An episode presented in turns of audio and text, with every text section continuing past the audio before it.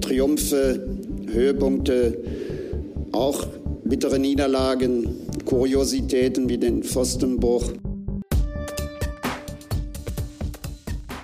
Hallo und herzlich willkommen. Seid gegrüßt zu einer neuen Folge Pfostenbruch, eurem Traditionspodcast über die Borussia aus Mönchengladbach. Was für ein Wochenende liegt da hinter uns und was für ein Spiel am Samstagabend. Ein famoser 3 zu 0 Sieg gegen Red Bull Leipzig hyperventilierende Schiedsrichter, hyperventilierende Experten ob gewisser Spruchbänder.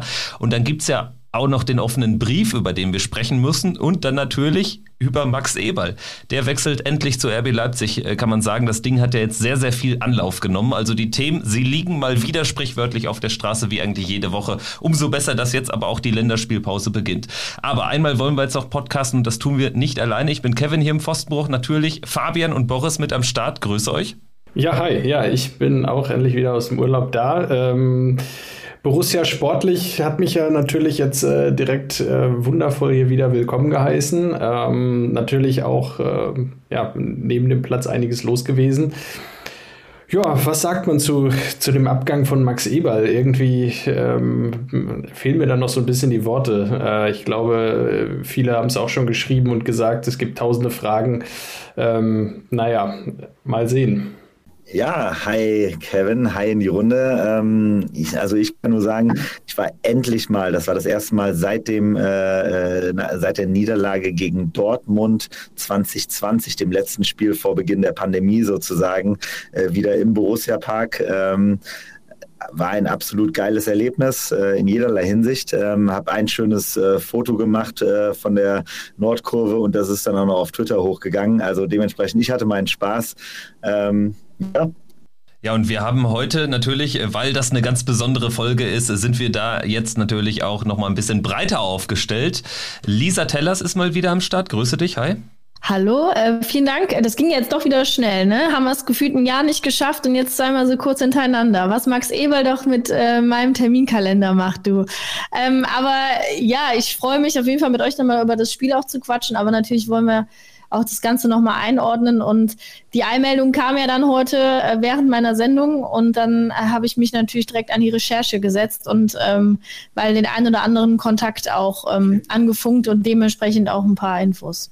Ja, und genau deswegen äh, wissen wir das sehr zu schätzen, dass du jetzt so kurzfristig dabei bist. Du musst jetzt auch gleich in, in 20, 25 Minuten auch schon wieder weiter in den nächsten Termin. Umso ähm, besser, dass du kurz die Zeit gefunden hast. Und Jonas ist natürlich auch am Start von Schwarz-Weiß-Grün direkt hierher gekommen quasi. Jonas, grüße dich. Hi.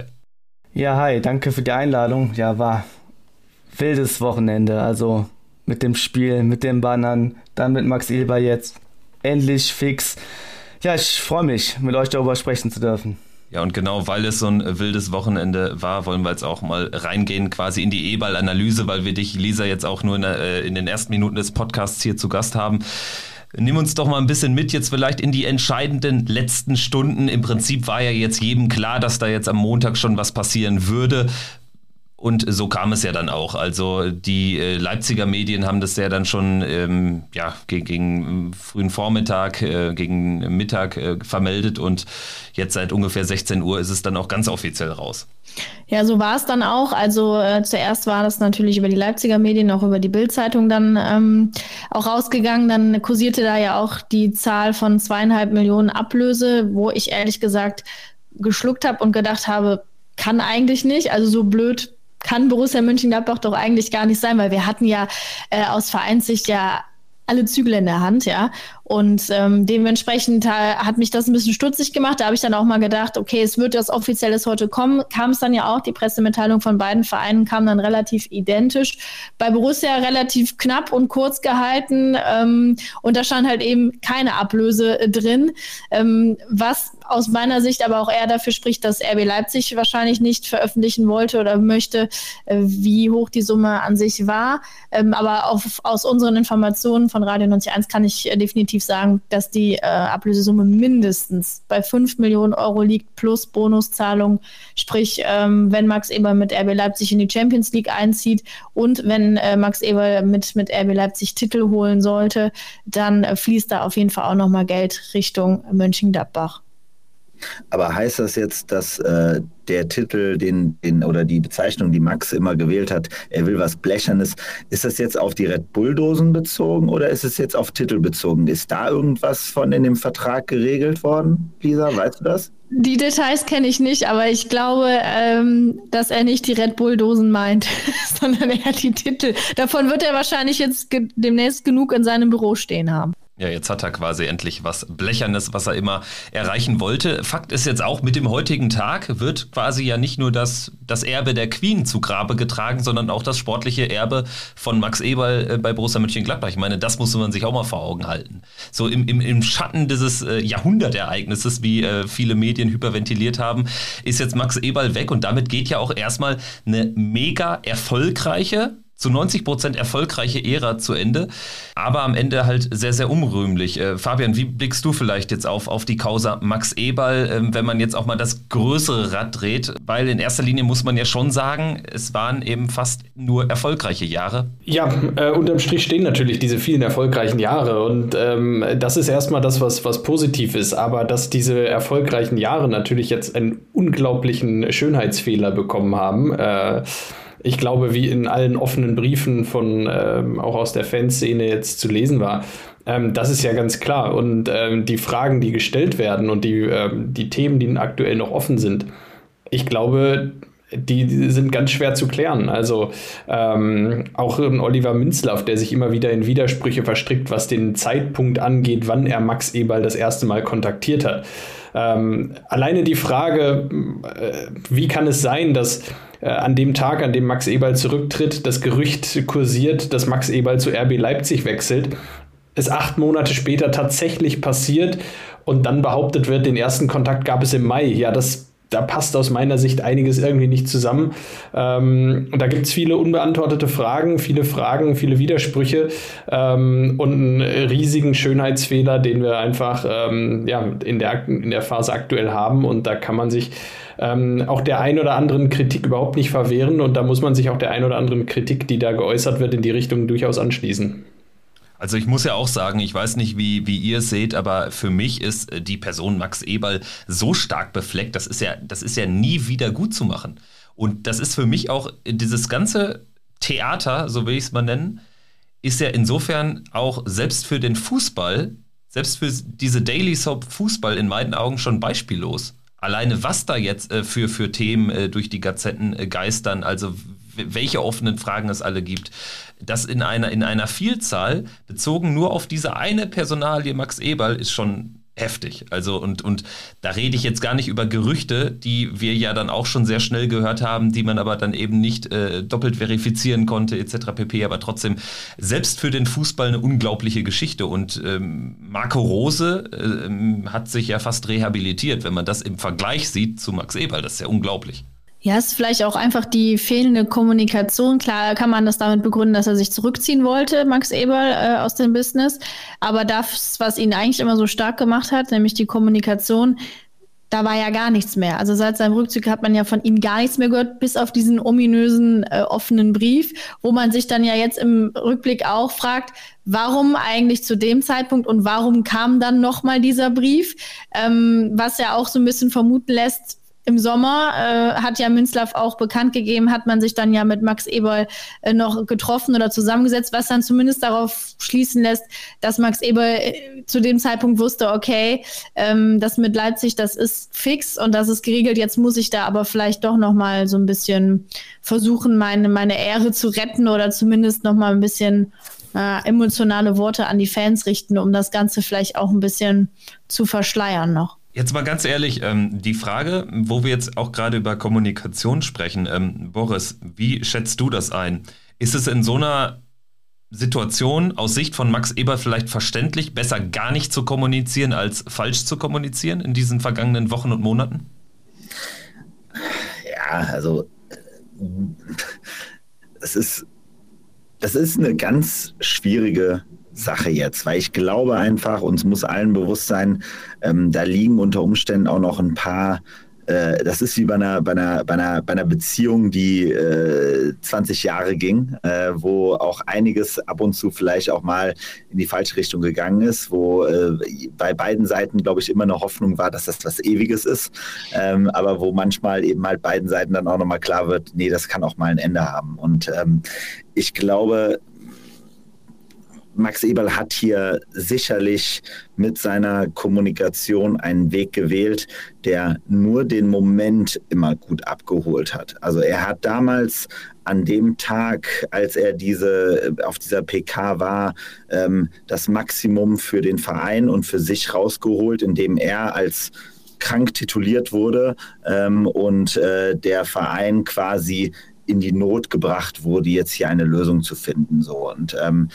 das Problem ist halt einfach nur, es ist keine nachhaltige Kommunikation. Es unterstellt uns, dass wir in der heutigen Zeit nicht in der Lage sind, äh, ein paar Wochen zurückzublicken und äh, dann äh, zu verstehen, dass wir uns dann irgendwann, äh, wenn es sich herausstellt, dass es wahrscheinlich alles so nicht gelaufen ist, dass das Ganze dann für uns alles als Verarsche darstellt, äh. Und äh, gerade Max Eberl ist für mich derjenige, wenn es einen geben sollte in diesem Verein, der ein Gefühl bekommen haben muss, wie sensibel Borussia Mönchengladbach-Fans sind und dass wir Gladbach-Fans auch bis heute einen gewissen Komplex haben, wenn, wenn Leute innerhalb der äh, Liga zu Konkurrenten gehen ob das, also ich kenne es noch von früher, Heiko Herrlich äh, habe ich damals erlebt. Ähm, früher davor war es Lothar Matthäus, der wurde 20 Jahre lang auf dem Bökelberg ausgebucht. Ne? Also das muss man sich Und mal vorstellen. Heiko Herrlich ja mittlerweile auch noch. Äh, sie waren ja bei dem, bei dem, ich glaube, mein Spiel letztes Jahr, waren ja die 95er Pokalsieger da.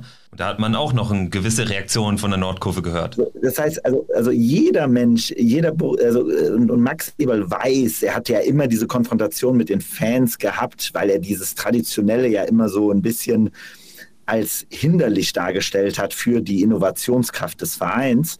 Ähm, gerade er hätte wissen müssen, dass äh, er sich so einen Lapsus äh, nicht leisten kann, weil du kannst nicht äh, im Frühjahr sagen, äh, ich bin fertig, ich bin äh, quasi burnt out und ich muss hier raus und äh, das ist alles zu viel für mich und ich bitte den Verein, ich muss den, ich muss mich schützen und ich muss den Verein schützen, so ungefähr.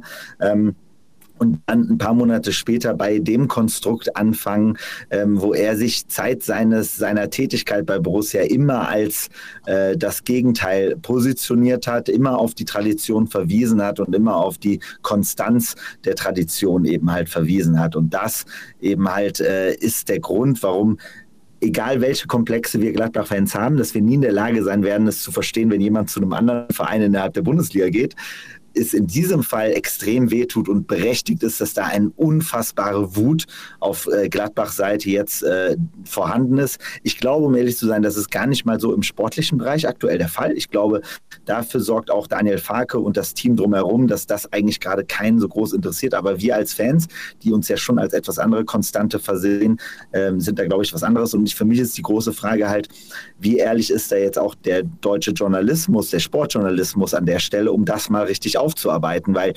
dass hier so schnell immer wieder mit diesem Gesundheitsthema hochgehalten wird, halte ich halt einfach für grob fahrlässig, weil damit wird eine Diskussion platt, so früh versucht, mundtot zu machen oder platt zu machen, was eigentlich nicht der Fall ist, weil hier muss einfach eine offene Diskussion stattfinden darüber, wie hier zwei Seiten versucht haben, ähm, äh, die Leute ganz übel an der Nase herumzuführen. Das waren Max Eberl und Oliver Minzlaff in absolut äh, klarer Art und Weise. Und nebenbei werden ähm, tausende Fans von Borussia als ähm, äh, ja, hier auch als Verschwörungstheoretiker bei Sky tituliert, was ich unglaublich finde.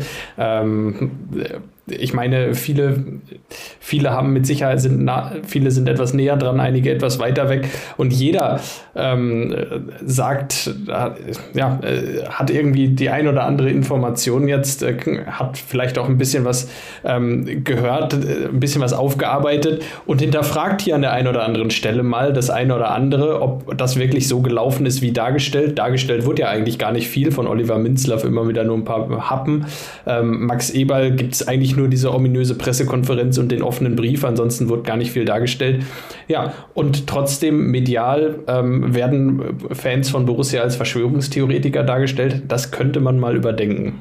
Ja, es ist ja auch gerade, das ist ja das Problem auch, wo er den Journalismus anspricht. Ähm, es gibt ja nur ganz wenige, die sich überhaupt mal getraut haben, zumindest äh, zu verstehen, diesen, diesen Brief auch oder zumindest mal in Ansätzen das Ganze auch zu hinterfragen, weil man halt sofort in irgendeine Ecke gedrängt wird und äh, direkt draufgehauen wird. Und ähm, ich weiß ja, also ich aus meiner Sicht bin, äh, ich lebe ja nicht nur in Mönchengladbach, ich bin auch nah am Verein drin äh, dran und weiß halt eben auch viele Informationen und weiß halt eben auch, dass äh, vieles eben keine Verschwörungstheorien sind, sondern ähm, dass da auch eben auch Gehalt dran ist. So, äh, aber dann dann diesen diese Courage und den Mut zu haben, das dann auch mal ähm, öffentlich zu machen aus Journalistensicht. Ähm, hat mir auch ein bisschen gefehlt, aber das ist dann tatsächlich so dieses, wie es dann bei Sky auch dargestellt wird, dann wirst du halt direkt in irgendeine Ecke gedrängt und ähm, das will wahrscheinlich keiner aushalten. Ne? Ja, das Schlagwort Robert Enke, das habe ich zuletzt auch häufiger gelesen. Und bei allem, was ich so zur Thematik Eber gehört habe und was ich auch gesichert oder halbwegs gesichert weiß, ist, ja, er war definitiv überbelastet und war unter Druck und Stress. Das ist auch alles logisch, wenn man die ganzen Gründe sieht und was alles so schief gelaufen ist bei Borussia in den vergangenen Jahren. Aber es ist nun mal so, dass ja, dass er halt, dass es halt wirklich, ja, Punkte gibt, die das halt in Frage stellen, die man halt auch nennen darf und auch sollte, ohne jetzt halt quasi alles kategorisch in Frage zu stellen, was ähm, ja bei dieser Abschieds-PK war. Also es gibt halt so zwei, zwei Sichtweisen darauf. Das muss man einfach differenzierter sehen und das, das hat man halt gemerkt, man versucht dann irgendwas zu äußern im Netz, und im Endeffekt wird es dann aufgenommen als, ja, äh, denk doch mal an Robert Enke, der hat, also es ist halt für mich völlig unverhältnismäßig, weil dieser Mann halt, war offensichtlich wirklich schwerstens psychisch erkrankt und hat sich dann, wie wir auch wissen, wie er sich das Leben genommen hat, das wissen wir ja. Und dann hast du halt Max Eberl und das würde ich bei dem, was ich weiß, nicht in einem Verhältnis setzen. Auf gar keinen Fall. Auf gar keinen Fall. Also bei allem Respekt vor Max Eberl und wie belastet er war, aber ich würde es nicht auf eine Stufe setzen. Auf gar keinen Fall. Eine immer wiederkehrende Frage ist ja die, die Frage nach dem Zeitpunkt. Wann gab es jetzt welchen Stand der Gespräche ähm, in Beziehung auf, auf Max Eberl und RB Leipzig? Und wir hatten es ja eben schon mal kurz erwähnt, dass ja schon damals, am, was waren es, 28. Januar, dass ja schon damals am Tag dieser Pressekonferenz äh, die Gerüchte ja durch Gladbach waberten und auch in Journalistenkreisen schon durchgedrungen waren. Und ich habe jetzt gerade mal eben noch mal meine WhatsApp-Chats äh, nachgeschaut. Ich habe tatsächlich mit, mit Kollegen ähm, über die Leipzig-Gerüchte an dem Abend noch geschrieben. Und man wollte das aber auch ehrlich gesagt nicht wahrhaben. Max Eberl hat während der Pressekonferenz selbst proaktiv gesagt, nach dem Motto, jetzt kommt mir nicht hier mit einem Wechsel und so, dass er irgendwas hier erzwingen möchte. Max Eberl ist einfach müde, der will jetzt mal raus. Und bei der Frage jetzt, wann gab es den Kontakt, wissen wir jetzt ein bisschen was von Minzlaff, aber Minzlaff hat mittlerweile so viel geplappert und auch so viel Widersprüchliches, dass man auch da gar nichts mehr gesichert weiß. Und für mich ist, also für mich ist klar, in dem Moment, wo Max Eberl, wo ein Mann wie Max Eberl unter Druck gerät bei seinem Arbeitgeber, ähm, wo vielleicht dann auch schon ähm, diese Mitteilung, die er dann Ende September, ok Anfang Oktober dann auch ähm, an die Vereinsbosse gerichtet hat, auch an Adi Hütter gerichtet hat, wo genau das irgendwie in der Branche dann bekannt wird in den Wochen und Monaten danach, ist doch ein Verein wie RB Leipzig oder eine Person wie Oliver Minzlaff, die von Fußball, Liebe, Tradition gar nichts versteht. Da geht es einfach ums nackte Business und das ist jetzt gar nicht wertend gemeint sie ist doch quasi dazu verpflichtet, dass diese Person dann den Markt scannt und da äh, schaut, äh, was, was geht. Bei einem Verein, wo ich schon seit April 2014 keinen Sportdirektor mehr habe, weil Krösche nach Frankfurt gegangen ist. Oder sehe ich das falsch, Lisa? Nee, das, das siehst du definitiv richtig. Ähm, und man weiß ja auch, dass, das hat ja auch Adi Hütter bestätigt, dass äh, im Oktober ja bereits äh, Max Eberl auf den Verein zugegangen ist, beziehungsweise auch Adi Hütter informiert hat. Ähm, von Oktober bis Januar sind halt auch drei Monate und ähm, ich sag mal, in den drei Monaten wird mit Sicherheit das ein oder andere Gespräch auch geführt worden sein, weil das mit Sicherheit auch bis zu einem Oliver Minzlaff ähm, ja, durchringt und durchkommt. Deswegen, ähm, ich meine, irgendwoher hat er es ja, also wenn Max Eberl es ja selber auf der Pressekonferenz anspricht, dann hatte da, war er ja auch irgendwie was Gehalt dran. Also das heißt, er hat sich quasi in dem Sinne auch ein bisschen selber verraten und ähm, ohne das jetzt zu sagen, dass die da sich einig waren, aber es gab mit Sicherheit Gespräche so und äh, das alleine ist ja schon irgendwie auch ein Fakt dafür, dass er gestresst war und dass er mit Sicherheit auch fertig war, auch aufgrund der sportlichen Situation, aber eben nicht mental und in, in diesem in diesem Ausmaß wie zum Beispiel ein Robert Enke, dass er sich hätte nicht mehr vorstellen können, zum Fußball zurückzukehren oder zumindest nochmal irgendwann eine andere Aufgabe äh, zu übernehmen. Und deswegen finde ich schon, dass man das mal hinterfragen kann und ja. darf.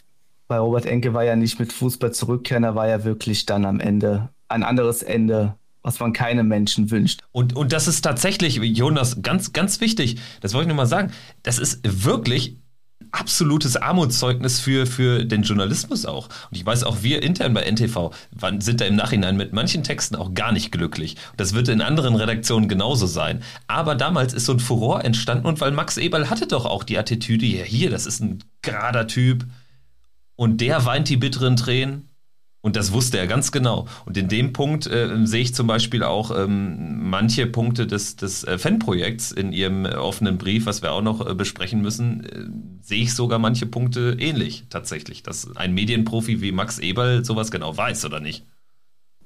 Aber das war doch also wie gesagt, das war ja auch damals unser, unsere Quintessenz aus dieser PK. Ne?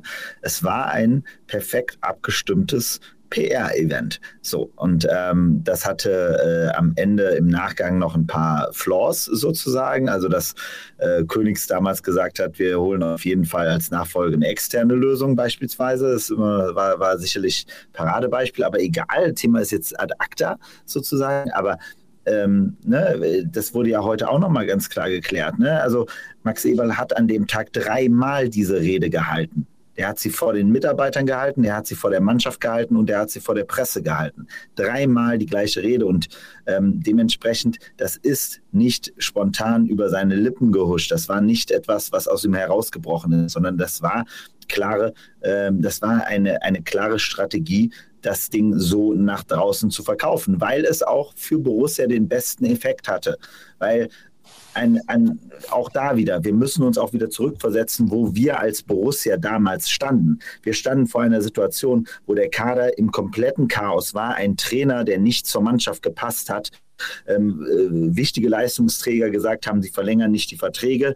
Ähm, äh, die Mannschaft stand äh, kurz vor den Abstiegsrängen sozusagen. Und in der Situation wirft der Mann das Handtuch, den wir als den immer als die sichere Bank gesehen haben, als den, der uns immer retten wird, sozusagen. Also muss man sich auch mal wieder vorstellen, in welcher Situation waren wir damals. Wenn er da gesagt hätte, Leute, wisst ihr was, ich gehe jetzt raus und ähm, ich werde wahrscheinlich auch ähm, zu einem, äh, und ganz ehrlich, ich werde mit Sicherheit wieder in die Bundesliga zurückkehren, ähm, dann wäre der Laden abgefackelt. Also da wäre, glaube ich, der Bückel, äh, nicht der Bückel, der Borussia Park, wäre wär ein paar Spiele äh, ein, äh, da hätte, da hätte nur noch äh, die Eskorte die Mannschaft begleiten können und alle Vereinsmitglieder sozusagen, weil das wäre nicht schön gewesen. Ja, so zumal er jetzt äh, den Fokus dann eben auf sich gerichtet hatte bei dieser Pressekonferenz. Und stellt euch vor, es wären Aussagen gefallen wie, ja, intern hat es nicht mehr funktioniert, wir hatten interne Streitigkeiten. Das hätte dem Verein in, in der Situation alles andere als geholfen. Deswegen war es in, in dem Fall ja sogar gut von Max Eberl oder intelligent, so ein bisschen diese Aufmerksamkeit eben auch auf sich zu beziehen und, und den Verein sozusagen damit ein bisschen rauszulassen. Ähm, natürlich mit dem negativen Aspekt jetzt im Nachhinein, dass dadurch, dass er die ganze Aufmerksamkeit auf sich gezogen hat, dass das natürlich jetzt auch wie ein Boomerang dann ein bisschen zurückkommt. Ne? Und ähm, das fällt ihm jetzt wahrscheinlich so ein bisschen halt eben auch auf die Füße um die Max Eberl-Thematik da in dem Fall vielleicht nochmals abzuschließen und äh, mich dann auch quasi zu verabschieden. Ja, äh, vielen Dank, Lisa. Auf jeden Fall interessant deinen Ausführungen zu lauschen. Ähm, wir, wir hoffen, dass du in ähm, Bälde dann auch wieder bei uns zu Gast wirst und dann werden wir garantiert auch nicht mehr über Max Eberl sprechen, denn der ist ja jetzt in Sachsen unterwegs. Ja, hat doch auch mal was Gutes, dass wir das Thema dann jetzt endlich mal auch mit dem heutigen Tag äh, so richtig abschließen können weil da muss er sich definitiv nicht mit äh, Fankritik auseinandersetzen. Das können wir ihm schon mal garantieren. Übrigens ist mir aufgefallen, jetzt ähm, kam ja dann eben auch zeitgleich dieses äh, Pressestatement von RB Leipzig, was ja im Vergleich zu dem Borussia-Statement sehr ausführlich gehalten ist und logischerweise Minzlaff braucht auch einfach einen Erfolg. Der ist auch verdammt unter Druck. Es ist natürlich äh, kein normaler Fußballverein. Grüße an Chris Kramer, aber trotzdem Leipzig gemessen an den Erwartungen sind sie unglaublich schlecht in die Saison gestartet und haben jetzt auch ja in sehr kurzer Zeit schon den, den dritten Trainer auf der Bank. Und dementsprechend muss man da jetzt natürlich diesen E-Ball-Transfer auch als das große Ding verkaufen. Ich denke, natürlich ist es zweifellos ein großer Transfer für RB Leipzig. Aber was da jetzt für Statements von Max Eberl dann auch schon wieder reingebaut werden, also wenn er das mit seinen, wie soll ich sagen, mit, mit ähm, wirklich mit seinen Werten verkaufen kann, ja, dann gute Nacht. Also es ist ja unglaublich. Er ist ja komplett schon in diesem RB Leipzig Troll-Modus. Und das finde ich echt, echt hart am Ende das nochmal so zu erleben. Ja, aber uns muss halt auch einfach auch bewusst sein. Und ich glaube, das war auch der Grund, warum damals auf der PK äh, so ein äh, Rolf Königs auch so angefressen war. Ähm, äh, dass ein, ein, ein Manager wie Max Eberl äh, zu Red Bull geht, ähm, grundsätzlich ist das für uns alle ein Scheißzeichen, weil Max Eberl eben halt ein verdammt guter Fußballmanager ist. So, und der bringt ein Notizbuch mit, ähm, was äh, für uns ärgerlich ist, dass es jetzt bei Leipzig ist. Und der bringt eine, ähm, ein, einen Ehrgeiz mit, der will Titel holen. Ähm, da können wir sagen, was wir wollen. Und natürlich, äh, ich glaube, das ist uns allen auch nochmal bewusst geworden. Wir hatten ja alle diese Diskussion um Max Eberl vor wann war es, vor vier Jahren oder wann das war, ähm, als es um die äh, Nachfolge von Uli Hoeneß äh, bei den Bayern ging ne? und äh, Hasan Salihamidzic.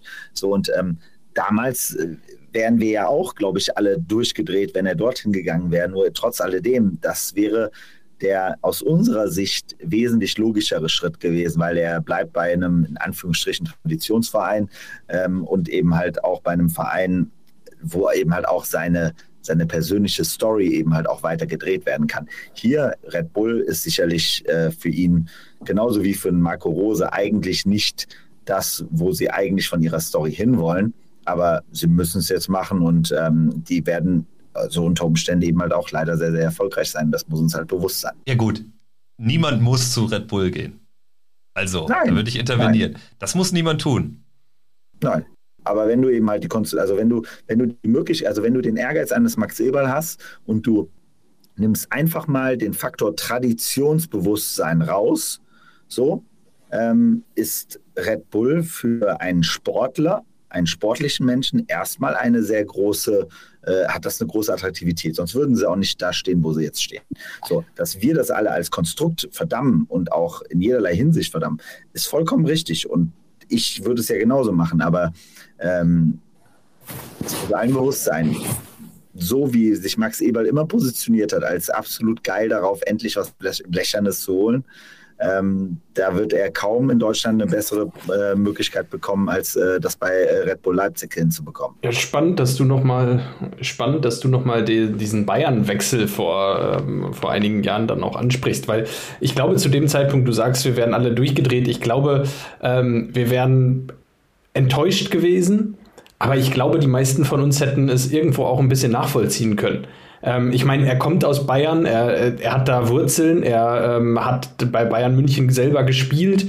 Ähm, und wenn er jetzt gesagt hätte, hey, sorry, ich habe hier für Borussia Mönchengladbach alles gegeben, ich habe jetzt die Chance hier auf ganz hohem Niveau ähm, bei, bei einem Club, der mir auch was bedeutet, äh, was zu holen, ich glaube, die Enttäuschung wäre da gewesen, aber ich glaube nicht diese, diese Wut. Aber dass er damals gesagt hat, er möchte diese Herausforderung hier mit Borussia Mönchengladbach was zu holen, dass ihm das viel mehr bedeutet, als mit Bayern München was zu gewinnen, ähm, das war ja das, was alle Leute nochmal komplett angezündet hat, auch pro Max Eberl. Also, wie sehr haben wir vor vier, fünf Jahren, als das dann passiert ist, vor ein paar Jahren, wie sehr haben wir alle für Max Eberl gebrannt und haben, ähm, haben ihn gefeiert als den Helden, der mit uns was gewinnen möchte, ähm, statt mit den Bayern. Ja, und jetzt dann diese Kehrtwende zu Red Bull, das ist ja, das ist ja wirklich ein absoluter Hohn.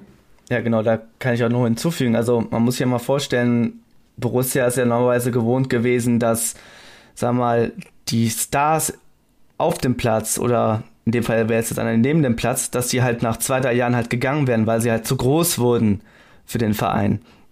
Und bei Eberl, als er dieses Zeichen da damals gesetzt hat, hey, ich bleib hier und ich gehe nicht zu den Bayern, das war ja wirklich so, das, das kannten wir ja gar nicht in dem Sinne. Das war ja so quasi gerade der Anfang, wo ähm, ja auch manch ein Spieler auch mal verlängert, läng, längerfristig verlängert hat und sich mit dem Verein identifiziert hat und länger geblieben ist. Und ich glaube, das hat damals wirklich alle angezündet, dass halt das mal möglich war, wie Fabian auch gesagt hat. Und was ich noch dann zu Boris noch anfügen könnte, es ist tatsächlich so, dass in der Bundesliga natürlich so gesehen auch kein anderer Verein Sinn gemacht hätte. Also es war auch, wir haben ja gesehen, wie lange der Posten bei Red Bull frei war. Äh, bei Bayern war jetzt, äh, hat sich jetzt Brazzo äh, ja reingekniet in diese Position. Er wurde ja unterstützt von der äh, sportlichen Führung und der Vereinsführung von Bayern.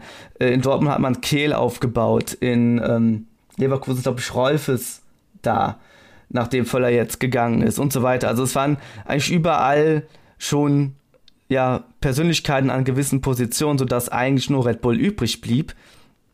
Und ja, wenn er so ehrgeizig ist und so, auch wenn mir das selber persönlich wehtut und ich das sehr als enttäuschend empfinde, äh, dass er sagt dann, ja, dann gehe ich zu Red Bull und da kann ich Titel gewinnen. Klar, ist total logisch, das kann funktionieren.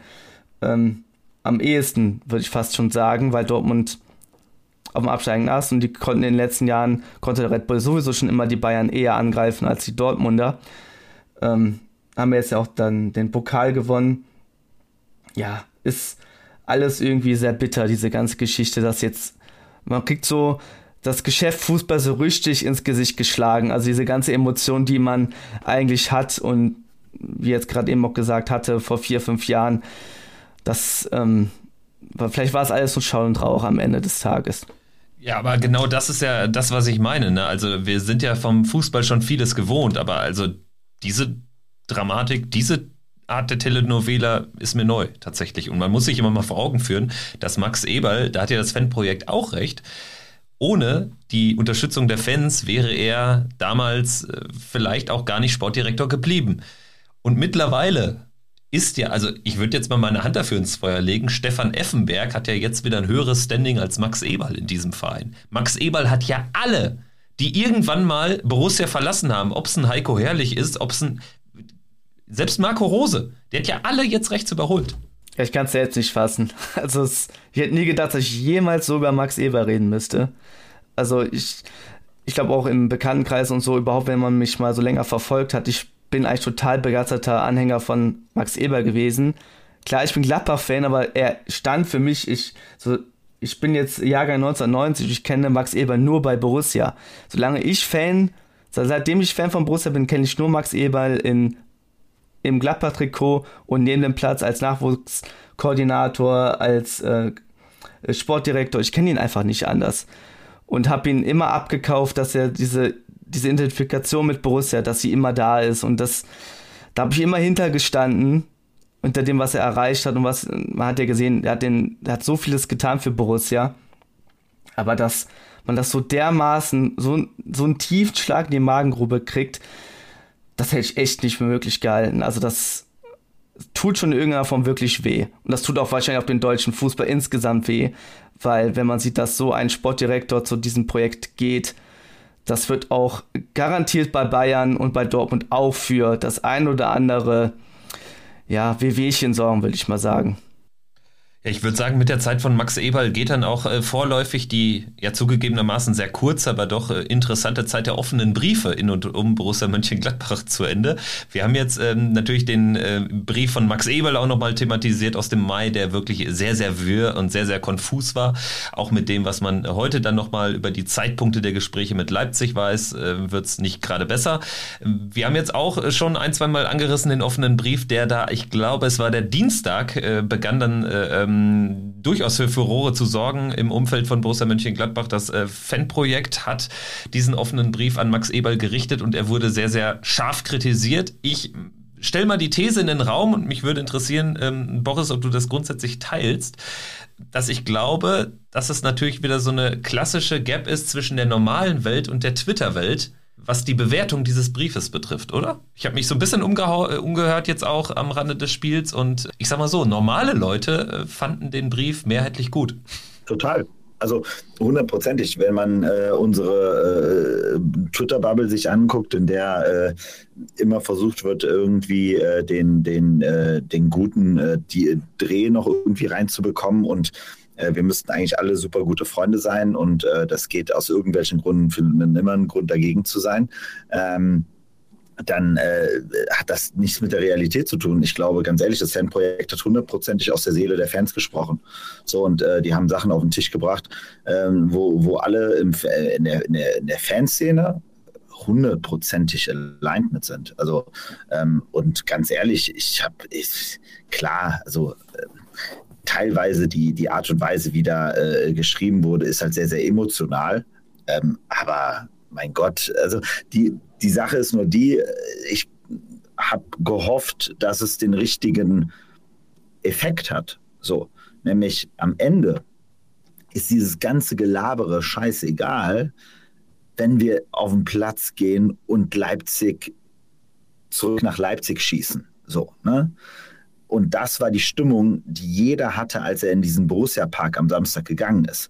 Da war Wut drin, da war Leidenschaft, da waren Emotionen dran an allen Ecken und Enden. Und das hat dieser Brief auf jeden Fall hinbekommen. Der Brief hat es geschafft, zum richtigen Zeitpunkt das Thema anzuzünden und uns allen bewusst zu machen, das wird kein Spiel wie jedes andere. Und jeder, der von euch aus der Mannschaft sich da hinstellt und gegen Leipzig spielt, als wenn das jedes normale andere Spiel wäre, der wird ein Problem mit uns haben, weil für uns ist das kein Spiel wie jedes andere, sondern das ist ein Spiel gegen ein Konstrukt, was wir absolut ablehnen und wo uns jetzt auch noch mit Max Eberl ein absoluter äh, Stich ins Herz gegeben wird, ähm, weil wir genau das, was ihr gerade auch dargestellt habt, ne?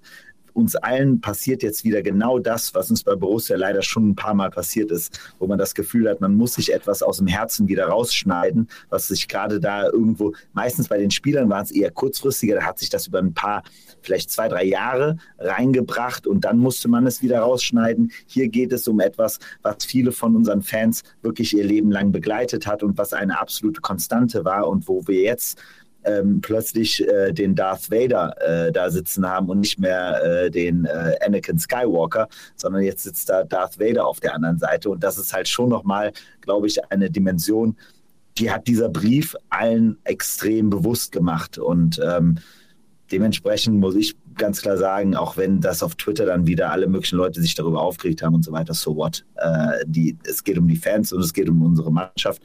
Und ich glaube, der, der Brief hat genau das getan, was er machen sollte, nämlich uns alle angezündet. So gesehen war Max Ebel meine Queen, wenn ich es richtig verstanden habe. ich glaube vor allem, dass dieser Brief, also spannend ähm, fand ich. Ich habe ihn gelesen und habe gedacht, ja, unterschreibe ich. Ähm, das war auf jeden Fall mein Gedanke und das war ja auch der Gedanke, glaube ich, hier aus der gesamten Runde und aus der ähm, ähm von vielen Fans von Borussia, mit denen man so spricht.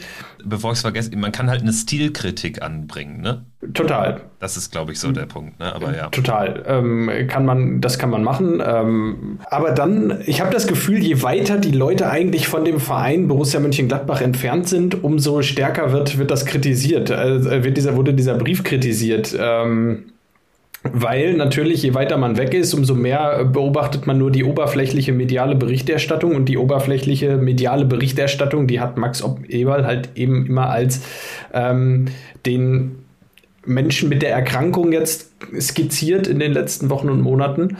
Ähm, und da ähm, wirkt so ein Brief dann natürlich in dem Moment erstmal schockierend.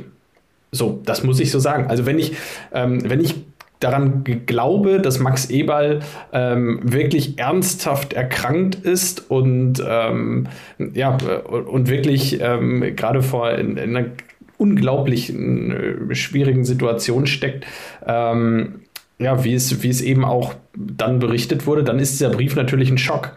Ähm, das muss man so sagen. Und ähm, deshalb war mein Eindruck, ja, je weiter je weiter man von Borussia eigentlich entfernt ist, umso mehr hat dieser Brief dann auch die Leute schockiert. Aber auch das ist ja eigentlich äh, nochmal wieder ein guter Punkt gewesen. Ähm, sobald du irgendwo schockierst, sobald du irgendwo für Aufmerksamkeit sorgst, führt es natürlich auch dazu, dass die Leute darüber reden und äh, je mehr Leute darüber reden, umso mehr äh, kann man sich vielleicht auch der, der Wahrheit annähern, die, ähm, ja, die wir hoffentlich alle ähm, irgendwo noch erfahren werden. Ich habe irgendwie das Gefühl, wir reden jetzt schon so ein bisschen darüber, dass wir das Thema Max Eberl bald geschlossen ist. Vielleicht ist es das gleich auch für heute endlich mal. Aber ähm, ich glaube nicht, dass es für immer geschlossen sein wird, weil die Informationen, ähm, die offenen Fragen, wann wurde der Kontakt eigentlich zuerst aufgenommen zu Max Eberl, wann wurde, ähm, wann gab es die ersten Gespräche mit Red Bull, wann ähm, hat Oliver Minzlaff uns da die Wahrheit erzählt oder nicht? Oder können wir irgendwann auch, gibt es vielleicht auch irgendwann die Möglichkeit äh, zu sagen, ey ja, wir haben jetzt hier einen, einen, einen klaren Auszug. Ähm, Oliver Minzlaff hat schon viel, viel früher mit Max Eberl gesprochen. Es gab schon viel früher eine Absprache. Es gab schon irgendwo anders einen Sinneswandel. Wann hat dieser Sinneswandel überhaupt stattgefunden? Ähm, also es gibt noch viele offene Fragen und ich glaube, dass da Stück für Stück auch irgendwo nochmal eine Antwort kommen könnte und dann wird das Thema Max Eberl doch nochmal wieder ein Thema. Äh, ich hoffe nicht, dass es uns äh, sportlich oder anderweitig im, im und um den, um den Verein noch, äh, noch weiterhin schadet, sondern dass es ähm, dass es ein Thema bleibt, ähm, was irgendwie am Rande läuft, aber äh, uns eigentlich ähm, am inhaltlichen, am Kerngeschäft Fußball äh, bald nicht mehr weiter, damit weiter nicht mehr weiter beschäftigt. Aber ich fand den Brief auch ziemlich harsch in seiner Formulierung, aber er hatte letztlich seinen Zweck erfüllt. Viele Leute haben darüber gesprochen und haben, es sind viele Gedankenprozesse in Gang gesetzt worden. Und das hat zum Beispiel bei mir auch ähm, was ausgelöst, nämlich dass ich mir auch mal angeguckt habe, wie denn zum Beispiel, also ich kann es eigentlich auch nur jedem empfehlen, sich das mal durchzulesen, wie in Ralf Rangnick damals mit der Situation umgegangen ist, in der ja dann Max Eberl offensichtlich gesteckt hat, nach dem, was man dann Ne? Kann ja jetzt jeder selbst entscheiden, wie man das bewertet.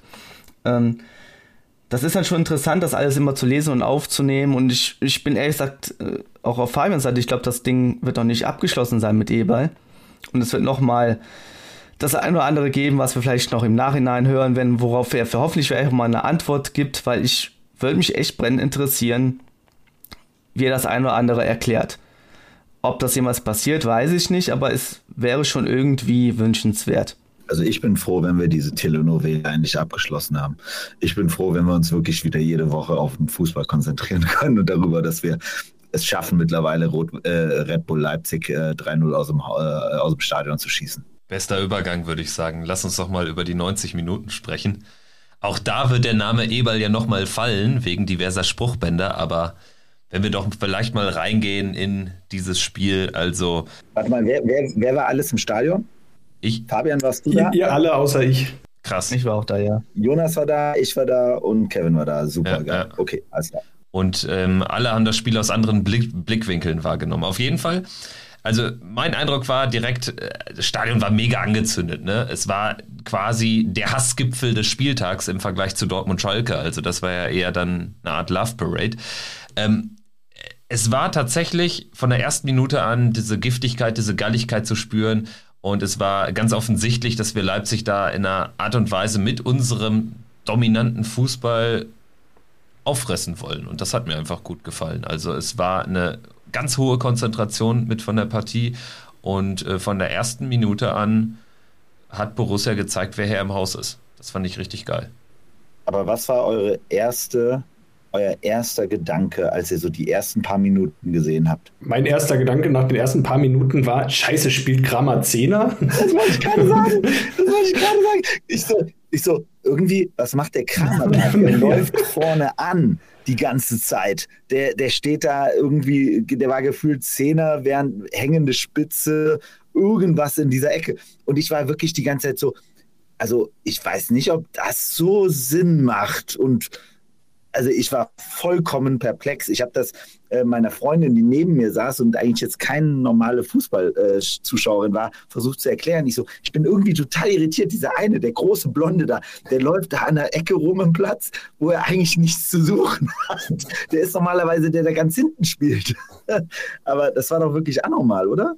Ja, bei mir hat es auch etwas gedauert, bis ich das dann festgestellt habe, was Kramer da vorne irgendwie auf der Höhe von Tyram den Torwart anläuft und ich dachte auch so, was, was macht der da? Also, da habe ich auch mit meinen Nebenleuten, mit meinem Onkel auch gesprochen. Ey, ich glaube, der Kramer, der spielt auf der 10 oder der ist ein Stürmer. Und er guckt dann auch so dahin, tatsächlich, der läuft ja vorne an. Und ich, ich dachte auch so, was ist hier los? Also Kramer jetzt als Stürmer, also ich das in meinem Leben mal erleben werde. Also ich war wirklich perplex, genauso wie du es warst. Ja, ich dachte auch, ich, im, im, ersten Moment dachte ich, na gut, ja, äh, wird jetzt gerade vorne anlaufen, weil ähm, ich habe fest damit gerechnet, dass, dass irgendwie Kone Kramer dann wahrscheinlich so auf der, als, auf der 8 spielen im klassischen 4-3-3 irgendwie und ähm, beide etwas eher zurückgezogen. Aber man hat natürlich gegen den Ball ein ganz klares 4-4-2 gespielt. Ähm, da, und damit war Kramer äh, im, im Pressing, also im also gegen den Ball war Kramer einfach der zweite Stürmer. Äh, Im eigenen Ballbesitz dann natürlich etwas, etwas tiefer zurückgezogen, aber ähm, gerade in der ersten Halbzeit äh, im gegnerischen Ballbesitz war das, ähm, war das zwei Viererketten und Kramer und Tyram vorne. Das war ja, also ich, ich war ja, mich hat es komplett überrascht, aber es hat total funktioniert. Also, äh, ich meine, was hat Christoph Kramer bitte für einen Spieler geliefert? Das war, äh, ja, das war hervorragend. Hat ja richtig Spaß gemacht. Für mich waren es irgendwie zwei Fragen, die sich gestellt haben. Erste Frage war, wieso hat Flo Neuhaus auf der 10 vorher die ganze Zeit gespielt? Weil wir hätten einen viel besseren Zehner gehabt. Ähm, und, und, und, und, äh, zweite Frage war, ähm, ist das, also ist der einfach nur so, also will der einfach nur äh, Marco Rose zeigen, war der, war der so angezündet wegen Marco Rose, weil er einfach ähm, gefühlt war ja die Zeit unter Marco Rose die, die ähm, das Retiring gefühlt von, von, äh, von, von Christoph Kramer, fand ich. Der war halt so nach dem Motto, er spielt, er ist ein ganz wichtiger Spieler, aber er wird nicht mehr erste Mannschaft sozusagen, Stammspieler sein. Ähm, und das finde ich schon, äh, es war, war schon, schon krass. Also das hat mich wirklich die ersten Minuten sofort vollkommen beschäftigt. Unter Hütter war Kramer ja äh, richtig abgesägt, ne? Also. Man kann ja wohl sagen, dass der RB-Ansatz nicht gerade Kramer entgegengekommen ist, aber ich hätte es tatsächlich noch gerne gesehen, in dem Spiel hat er so einen riesen Dribbling ja angesetzt, das war direkt in meiner Kurve da, wo er dann an der, an der Seitenauslinie vorbei, an der Eckfahne lang gekurvt, dann auch irgendwie noch einen äh, Verteidiger ausgetanzt. Ich dachte jetzt, jetzt muss er nur noch ein Tor schießen. Das wäre die absolute Krönung seiner Leistung gewesen. Das also ich habe ihn auch äh, bei Twitter dann Raumdeuter äh, gekrönt. Also ich glaube, der hat halt wirklich den quasi den Müller auf dem Platz gegeben. Das, es war wirklich grandios, ihn beim Spielen zuzusehen. Das, er ist richtig in dieser Rolle wirklich aufgegangen. Er war halt offensiv irgendwie Zehner, Stürmer, dann war er mal links aus, mal rechts außen, dann war er mal im defensiven Mittelfeld. Also überall zu finden. Das also Wahnsinn. Und, und der hat auch noch die ganze Zeit also erzählt. Also der hat ja auch noch die ganze Zeit geredet. Also ich habe den ja ein paar Mal gesehen, wie der da am Mittelkreis stand, bei, bei irgendeiner so Einwurfsituation, wie er wild am Reden war mit allen möglichen Spielern. Aber ich habe sogar das Gefühl gehabt, alle Spieler waren konzentriert, aber er hat all, mit den allen geredet. Er war immer in so einer ständigen Kommunikation auch noch. Ähm, und der, der war so etwas von on fire. Also muss man wirklich sagen, das war äh, ein außerordentliches Spiel. Außerordentlich. Und das nicht nur von ihm. Also, ähm, ich meine, ähm, das ja als die einzige groß größere Überraschung ähm, in, dem, in dem Spiel. Ich meine, ansonsten muss man ja unter Daniel Farke sagen, ich weiß nicht, wie es euch ging, als ich die Mannschaftsaufstellung gelesen habe. Ich war froh, dass Nico Elvedi zurück war. Das war das einzige Fragezeichen vorher. Aber ansonsten stand die äh, Mannschaftsaufstellung ja schon letzten Montag in der Zeitung. Ähm, das ist ja wirklich, äh, ist ja wirklich eigentlich glasklar. Also ähm, es gab ja kaum andere Optionen. Es war irgendwie offensichtlich, wer vorne die drei sein würden, die spielen werden. Ähm, dass dann vermutlich Kramer Kone irgendwie auf der 8, vielleicht einer auf der 10, dass es dann Kramer auf der 10 wird, dann die große Überraschung. Ansonsten gibt es ja unter Daniel Farke kaum große Überraschungen. Die Mannschaft ist relativ stabil. Das zeigt sich auch ähm, ja, an dem, wie Borussia das da spielt. Also alleine, wie wenig zugelassen wurde, fand ich sehr beachtlich. Ähm, und unterm Strich, auch von denen, die auf dem Platz standen, wir haben jetzt Kramer äh, lang abgefeiert. Aber ich weiß nicht, wie ihr es gesehen habt. Aus meiner Sicht gibt es keinen, bei dem ich irgendwie groß Kritik äh, äußern könnte. Es war eine geschlossene Mannschaftsleistung und es war individuell betrachtet eine wirklich gute Leistung von jedem, der da auf dem Platz stand. Letztendlich kann man sagen, es war fast eine fehlerlose Leistung. Ne? Also man hatte nach dem 1-0 die ein oder andere etwas kritische Situation, wo die Leipziger mal durch die Mitte kamen oder so, aber dann hatten wir Jan Sommer noch da oder irgendwie noch das ein oder andere Bein von einem Abwehrspieler. Also von daher alles gut und wir haben es immer noch mit RB Leipzig zu tun bekommen gehabt.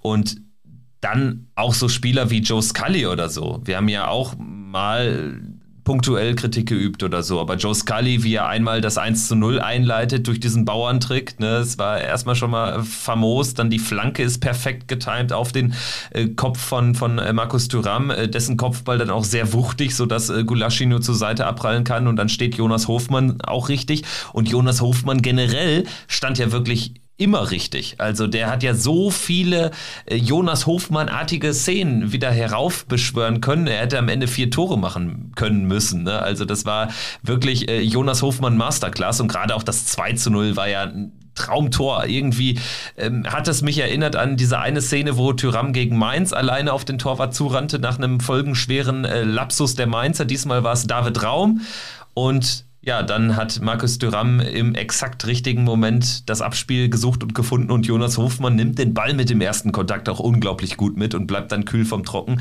äh, vom, vom Tor. Also wirklich auch ein äh, tolles Spiel von Jonas Hofmann.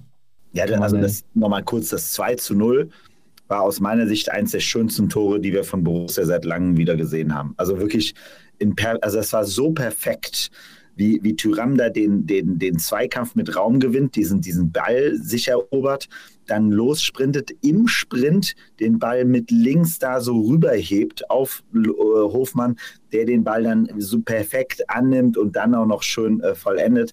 Das war absolut genial. Und ich würde auch noch mal sagen, also neben dem Punkt, dass Jonas Hofmann nochmal zwei Riesenchancen beim 1 zu 1 hatte, er hatte noch diesen einen schönen Distanzschuss und ich glaube, er ist noch mindestens bei drei, vier anderen Angriffen genau wieder genau in die, in die, in die Naht reingelaufen, wurde dann nur einfach nicht angespielt. Aber der war ja so etwas von genau in seinem Element, wie man es sich ja für ihn am meisten vorstellt. Und äh, war nur schade, weil, wie gesagt, das hatte ich ja dann auch später gesehen, äh, wäre natürlich schön gewesen, wenn er äh, mit Lewandowski gleichgezogen hätte, als der Spieler, der die meisten Tore bisher gegen Red Bull Leipzig äh, geschossen hat. Das wäre noch schön gewesen. Das hat er sich leider, wurde ihm nicht vergönnt, aber das kann er ja vielleicht auch beim Rückspiel machen. Ja, ich wollte gerade sagen, da hat er ja noch Zeit im Gegensatz zu Lewandowski. Ähm, und ihm bieten sich da hoffentlich noch die ein oder anderen Möglichkeiten dazu. Ähm, ja, also ich, ich fand auch äh, Tyram ähm, muss man einfach nennen. Was für, was für ein Spiel von Tyram. Ähm, also der hat ja wirklich, wir haben es schon angesprochen, auch in den letzten Wochen, äh, die Schnelligkeit, die er zurückbekommen hat, diese, also ähm, das ist, das ist ja wieder ein völlig neuer Tyram im Vergleich zum, zur letzten Saison. Der ist um zwei, drei Klassen besser. Ähm, der ist immer brandgefährlich gewesen und ähm, ja, dann können natürlich auch die Spieler, die um ihn herum spielen, äh, auch hier und da mal, ähm, ja, haben einfach die Räume, können, können, haben gute Situationen, die sie, ähm, die sie kreieren können. Das war, das war wirklich einfach gut. Ja, ich glaube, wir könnten ja alle nennen. Also ich hätte jetzt Rami Benzebaini noch genannt, nach der hat sich auch in dem ganzen Spiel immer weiter gesteigert. Ein Dribbling nach dem anderen auf einmal. Traumtor finde ich, das 3 zu 0, wie er den Ball da annimmt und dann rüberlupft. Habe ich auch noch nicht so oft gesehen in einem Stadion. Ähm, ja, ist absoluter Wahnsinn. Also auch die Abwehr, der Friedrich ist auch über sich hinausgewachsen. Der wurde ja auch in der Saison jetzt und auch davor schon immer kritisch gesehen, aber der hat auch eigentlich eine absolut saubere Leistung geliefert. Ähm, ja, also wenn RB nur so zu knapp vier Torchancen in einem Spiel kommt, dann ist das halt wirklich ähm, auch gut verteidigt. Also es, wenn man auch auf die, äh, auf die Statistik, Statistik guckt, glaube wir sind jetzt mit Union das defensiv beste Team der Liga. Also wir haben nur fünf Gegentore bekommen. Das letzte in München aus dem Spiel heraus. Eins noch gegen Mainz per Freistoß direkt rein. Das ist, ist schon krass. Wir haben überhaupt nur drei Gegentore aus dem Spiel herausbekommen bislang. Ähm, das war dieses blöde Solo von Salazar, das du locker hättest verhindern können. Äh, das war ein top herausgespieltes Tor gegen die Bayern. Gegen die Bayern verhinderst du halt nun mal nicht alles. Ähm, das war dann halt so. Äh, und am ersten Spieltag ähm, dieser, der Schuss von Sko, wo wir auch alle nicht wussten, wo, wo, was das soll. Das sind die einzigen, das sind die einzigen Tore, die wir aus dem Spiel heraus bekommen haben bislang in dieser Saison. Und ganz ehrlich, genau das ist das, auch diese Kompaktheit, die wir an den Tag gelegt haben. Also wie oft hat äh, Borussia das auch clever gemacht draußen. Der Raum, der hatte teilweise 30 Meter Platz und Skelly und Friedrich haben sich gedacht, ja, lass dem noch 30 Meter Platz da draußen. Wenn die den anspielen, dann verschieben wir mal ganz entspannt darüber. Äh, da hat er zwei Optionen. Entweder ähm, spielt er den Ball dann nochmal hinten rum. Ähm, oder er legt sich den Ball halt drei Jahre zurecht, flankt den Ball in die Mitte, ja, und dann gewinnt halt ein Spieler von Borussia das Kopfballduell. Also es war einfach gut gemacht und ähm, genau das ist das was uns damals unter Lucien Favre regelmäßig nach Europa gespült hat, dass wir einfach eine stabile Defensive hatten, dass wir gut standen, dass wir unglaublich schwer zu knacken waren aus dem Spiel heraus. Und das ist genau das, was wir momentan sehen. Und das stimmt mich total optimistisch für die kommenden Wochen. Also, ne, das herrlichste, äh, der, der herrlichste Datensatz war doch der, dass wir letztes Jahr wie viele Spieltage gebraucht haben, um dreimal zu null zu spielen? 27. 27 oder so? 27. Und wir reden heute über den wievielten Spieltag? Den siebten. Den siebten. So, also das muss man sich mal reinziehen. Was, also wie, letzte Woche hatten wir noch gesagt, so nach dem Motto, nach dem 0 zu 0. Es scheint so, als, der, als wenn der Farke erstmal ganz klar sagt, erstmal hinten den Laden dicht haben und dann vorne gucken wir mal so. Da hatten wir noch ein bisschen die Kritik, so nach dem Motto, ob die auch dann in der Lage sind, irgendwann mal den, den, den, den Turbo zu zünden. So das Spiel hat ganz klar gezeigt, der Turbo ist definitiv da. Es ist sogar aktuell sehr schön zu sehen, dass wir eine enorme Varianz haben. Ob das mal ein Hofmann ist, der dann wieder einen guten Abend hat und dann mal seine zwei Kisten macht. Ansonsten haben wir aber auch einen äh, Stindel da und so weiter und so fort. Wir haben sogar theoretisch irgendwann wahrscheinlich äh, noch, noch den Kramer, der vielleicht noch zum Stürmer Lasso Player kommt äh, in zwei Wochen auch wieder. Genau, ne? Lasso Player wird, wird irgendwann auch mal wieder da sein. So, das heißt also, aktuell muss man ganz klar sagen, sind die Vorzeichen äh, für diese Borussia extrem gut, äh, dass wir wirklich eine richtig gute Saison hier sehen können. Ne? Also das ist wirklich, ähm, wenn, man, wenn man Leipzig so dominiert und das auch mit so einer Leidenschaft, ne? also das, was du ja angesprochen hast, Jonas, ne? mit, mit Benzebaini, wie der Junge einen Spielwitz, den der hatte, ne? genauso wie ein Tyram, genauso wie ein Kone, genauso wie ein Lars Stindl, ne? die einfach Bock hatten zu zocken. So, das war einfach mega geil. Und dann hast du sogar einen Kramer, der da an der Außenlinie fünf Mann aus, äh, ausspielt und dann noch Volley auf Benzi Baini spielt, der den Ball dann leider 30 Meter übers Tor geschossen hat. Aber trotzdem, ähm, das war ja wirklich ähm, so, dass man den Jungs angemerkt hat, die haben richtig Spaß am Fußball gerade. Und ähm, wenn wir das konservieren können, und das macht beim Farke ja wirklich den Eindruck, ähm, dann ist das super. Wie gesagt, was auch wieder mal auffällig war bei ihm, war, wie spät er anfängt zu wechseln, wenn man das auch wieder mal beim Gegner sieht. Ne? Also die, die, die Leipziger haben ja wirklich voll ihr, ihr, ihr, ihr Wechselkontingent aufgebraucht im Spiel, aber eben halt auch schon sehr früh. So. Und wir haben ja gefühlt am Ende dann noch die, die, die Ehrenrunde da äh, zugelassen hier mit äh, Toni und äh, allen möglichen anderen. Ja, wenn ich das mal damit vergleiche, also eigentlich das, was man am Samstag gesehen hat, das war halt wirklich der Gegenentwurf zu dem, was Marco Rose und auch beziehungsweise auch Hütter dargestellt haben. Also ich habe das Gefühl, man sieht es auch eigentlich, egal wen wir momentan in der Defensive aufstellen, weil wir auch teilweise ge dazu gezwungen sind, weil Spieler sich leider verletzt haben, ist es trotzdem so, dass die, Stab die Defensive halt stabil bleibt, während wir in den vergangenen Jahren immer wieder gehört bekommen haben, ja, wenn der ausfällt und der ausfällt, dann können wir das und das nicht erreichen. Da gab es auch die Entschuldigung letzte Saison auch dauernd. Ähm, also man sieht, es geht auch offensichtlich anders über eine geschlossene Leistung, die man nicht nur verspricht, sondern auch vielleicht einfach mal einfach auf den Platz bringt. Und das ist ähm, der klare Unterschied zu den vergangenen zwei, drei Jahren, dass halt wirklich diese Mannschaft für sich geschlossen halt funktioniert und nicht komplett auseinanderfällt, wenn da irgendein Rad fehlt und ähm, ja, Neuhaus oder ein Player, sondern es funktioniert auch so einfach gegen eine Mannschaft wie RB Leipzig. Das beste Beispiel dafür, dass, dass, das, dass dieses Argument eigentlich Quatsch ist, liefert ja Union Berlin immer wieder. Da können gefühlt die ersten 17 Verteidiger ausfallen und trotzdem stehen die noch kompakt hinten. Also ähm, unglaublich.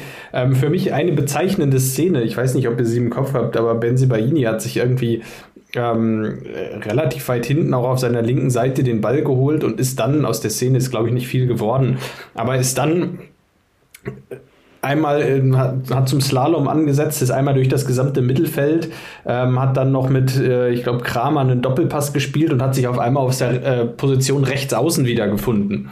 Ähm, Einige sind mitgelaufen. Äh, Tyram, Kramer, Hofmann waren, waren mit unterwegs. Ähm, und dann beschwerte sich Benzibaini über das, ähm, ja, darüber, dass, dass nicht, nicht so viele mitgelaufen sind. Er hätte gerne gehabt, dass da noch ein paar mehr Leute mitlaufen. Ähm, aber ich hatte in, in genau der Situation, habe ich gedacht, oh Leute, jetzt bitte nicht kopflos nach vorne rennen, bitte auch hinten absichern.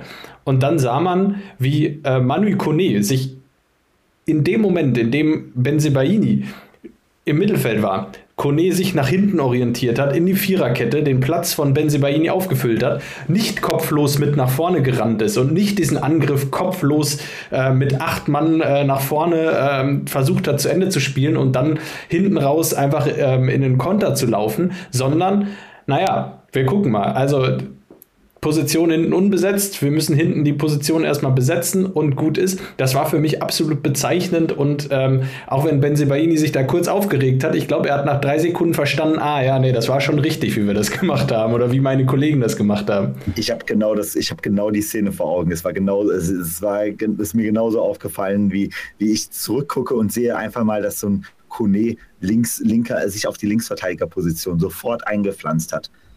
Also war genau der gleiche Punkt. Ne? Ich, du saßt halt so nach dem Motto, da scheinen die Abläufe echt schon krass gut zu funktionieren, dass jeder sofort weiß, für wen er da irgendwie den, den Raum äh, äh herhalten muss. Und das ist super. Also auch noch vielleicht letzter Punkt, Passmaschine äh, Julian Weigel.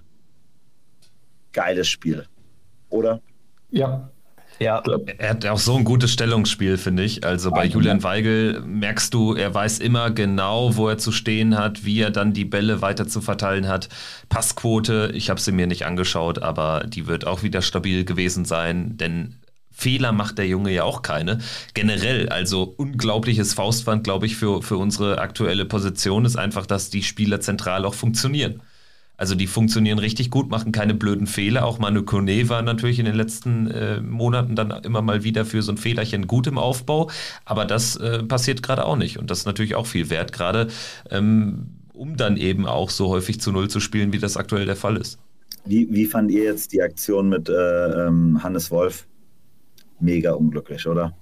Ja, ich, ich habe es jetzt auch nur in den Highlights gesehen. Ähm, man kriegt ja jetzt aus Block 16 gar nicht so viel mit. Übrigens, das 3-0 habe ich auch nicht gesehen. Ich habe nur gesehen, wie der Ball reinkam. Ich wusste überhaupt nicht, wer. Vor mir waren Fahnen und Menschen und auf einmal haben alle gejubelt. Ich dachte, ja, geil. Überhaupt kein. Ich, also nach dem Spiel ähm, musste ich mir dann über ähm, YouTube, ähm, habe ich dann mal nach Highlights äh, gefahndet und manchmal gibt es irgendwie so äh, Bundesliga Vietnam oder so, aber die haben nicht alle Rechte. Ja. Und das ist das Blöde dann musst du ja immer warten bis äh, ähm, zu diesen äh, geneigten Highlight-Sendungen. Und dann habe ich es mir tatsächlich ähm, am, am Sonntag, also in der Nacht von Sonntag auf Montag 0 Uhr, dann im Sportschau-Stream angeschaut. Und das war das erste Mal, dass ich überhaupt das 3 zu 0 gesehen habe. Nee, aber das mit Hannes Wolf, das tat mir so leid. Weil wirklich, ich meine, der Junge, äh, der hat wirklich immer noch das größte Pech. Also der kann wirklich machen, was er will mittlerweile. Der kommt auf den Platz, wird einmal direkt erstmal zur Seite geschoben, so im ersten Zweikampf und im zweiten äh, Zweikampf ähm, fällt er dann einfach hin und gefühlt bricht sich die Schulter. Also, und die Leipziger haben ja auch noch so getan, als wenn er sich äh, anstellen würde. Das war ja das Ätzendste daran auch noch und jeder hat sofort gesehen, dass der Junge äh, kaputt ist. Ja, bei RB scheint man auch generell kein Fairplay zu kennen, wenn ich dann daran denke, dass, ich weiß nicht, wer verletzt auf dem Boden lag. Ich glaube, genau, Stindel war es, der verletzt auf dem Boden lag und die spielen den Angriff komplett aus. Und dann kommt diese riesen Torchance auch zustande. Und das hat natürlich doch mal richtig viel für, ähm, ja, Wut in der Kurve gesorgt. Also ich habe das ich habe es auch überhaupt nicht verstanden, was das sollte. Also fairerweise muss man dazu sagen, dass Borussia den Angriff auch ausgespielt hat. Ne? Also ähm, Stindl wurde gefallen, Borussia hatte, hat äh, Vorteil bekommen, Borussia hat auch den Angriff ausgespielt. Daraufhin gab es die Kontersituation. Ja, ähm, ich meine, also ich, ich, werfe Leipzig, ich, ich werfe Leipzig viel vor und ich finde die, find die scheiße. Aber in der Situation muss ich sagen, also rein fußballerisch betrachtet, äh, ja, kann ich kann es nachvollziehen. Es war kein harter Kopftreffer, es war ähm, also nichts, wo und dann ist es einfach der ist es der Schiedsrichter, der der sonst unterbrechen muss, äh, wenn er sieht, der, das Foul war zu hart. Das Foul war aber unterm Strich nicht zu hart. Ähm, äh, hat die gelbe Karte gegeben im Nachhinein. Das ist das gute Recht der Leipziger zu sagen, wenn, die, wenn Borussia das Ding, äh, Angriff ausspielt, dann spielen wir den auch aus. Ähm, also bei aller Kritik an Leipzig, die Kritik finde ich so ein bisschen, ja, die kann man bringen, aber die ist, ähm, äh, finde ich, kam auch leicht zu entkräften irgendwo. Ja, das war meine Sicht aus der Nordkurve, muss man dazu sagen. Also ich habe ich hab dann irgendwann gesehen, dass er halt lag und dann halt diesen ganzen Angriff gesehen und das hat mich halt dann auch, ja, wie gesagt, aufgeregt. Aber wie war eure Meinung zu dem Schiedsrichter? Gutes Thema, ne? Also Thema Wut auf den Rängen. Ähm, ja, Schiedsrichterleistung auf dem Platz fand ich äh, sehr stabil. Da habe ich äh, gedacht, das hat er sehr, sehr gut gemacht. Ich ja. kann mich an nichts Strittiges erinnern.